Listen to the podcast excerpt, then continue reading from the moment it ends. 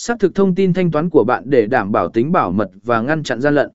Sau khi bạn đã thiết lập thông tin thanh toán, bạn sẽ có thể sử dụng tài khoản Google Ads của mình để quảng cáo và quản lý chiến dịch quảng cáo của bạn.